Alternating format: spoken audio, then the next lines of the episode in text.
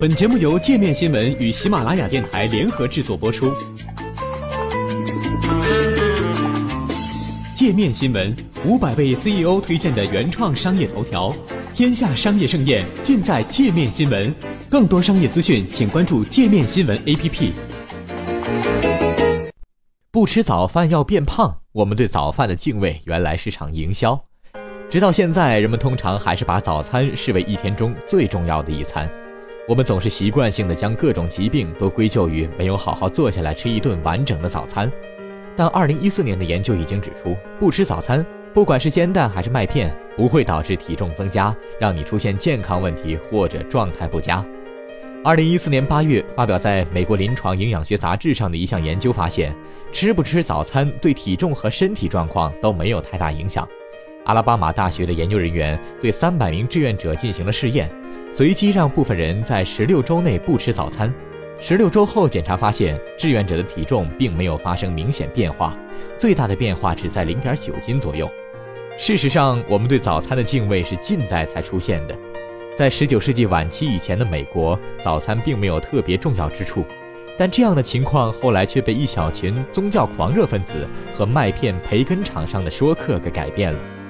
《一日三餐：每周膳食的发明》一书的作者艾比盖尔·卡罗尔称，在过去，早饭吃什么并没有固定的食谱，人们都是拿现成的东西当早餐，通常吃的是前一晚剩下的食物。到了1800年代后，被美国人视作农夫的早餐开始出现在餐桌上。《早餐简史》一书的作者希瑟·安德森称，鸡蛋一直都是受欢迎的早餐食品。早上母鸡下完蛋后，每家每户都可以很快制作出简单的鸡蛋早餐，不用当天屠宰，但易保存的肉类也是早餐的选择之一。安德森指出，鸡肉从来不会出现在早餐桌上，因为没有人早上一起来就杀鸡。但是提前宰好的猪肉被做成腌肉之后，却能直接上桌。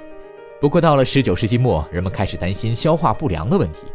这是由于工业革命的到来，使劳动者从农田转移到了工厂和办公室。人们开始长时间坐在室内或者站在同一个地方。早期重口味的农夫式早餐被认为是导致消化不良的罪魁祸首，大家转而推崇更加清淡的早餐。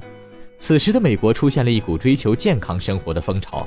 就在这期间，在基督复临安息日会信徒所建立的疗养院里，早餐谷类食品开始出现。这类宗教健康专家设立了养老院，倡导人们通过吃素食和全麦食品来预防疾病。詹姆斯·杰克逊发明的世界上第一款麦片，以及约翰·凯洛格所创立的谷物早餐品牌家乐士，都是在这些疗养院里诞生的。杰克逊是一名传教士，凯洛格则是一名将手淫视为最大罪恶的宗教人士。凯洛格认为，诸如玉米片之类的清淡健康食品可以防止手淫。杰克逊和凯洛格都是基督复临安息日会的早期信徒，他们把自己对宗教道德的理解混入了对健康饮食的看法中。卡罗尔认为，19世纪这种通过道德说辞来兜售健康早餐理念的做法，改变了人们对早餐的认识。他称，这种把早餐道德化的做法，不光是关于宗教和健康，同时还夹杂了人们对努力工作的推崇。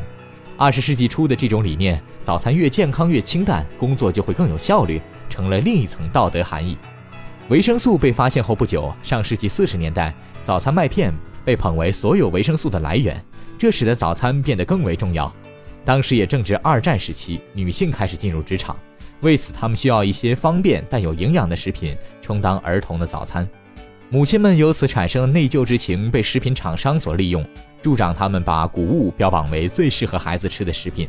同时也再次强调了早餐的重要性。对消化不良的担忧、宗教人士的道德化以及广告营销这三股力量，共同打造了早餐是最重要一餐的理念。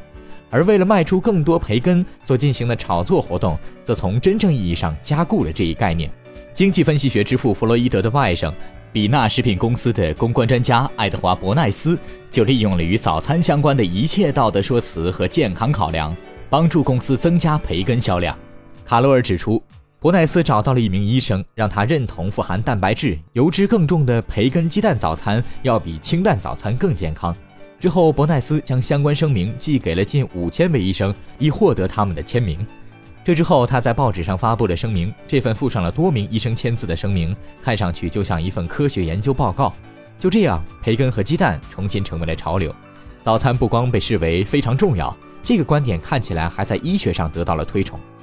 今天我们仍然主要以麦片、培根、鸡蛋、贝果和羊角面包作为早餐，晚餐和午餐却从来没有得到过这般待遇。我们对于早餐食品种类的坚持也没有发生过改变。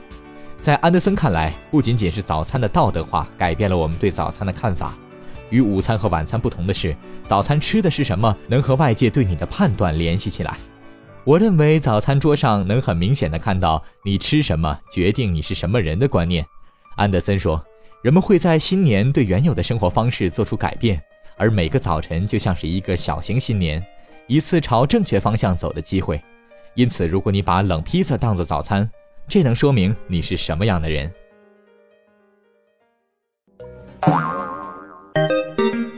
还想了解更多世界各地的商业趣闻，请关注“界面天下”频道微信公众号“最天下 The Very World”。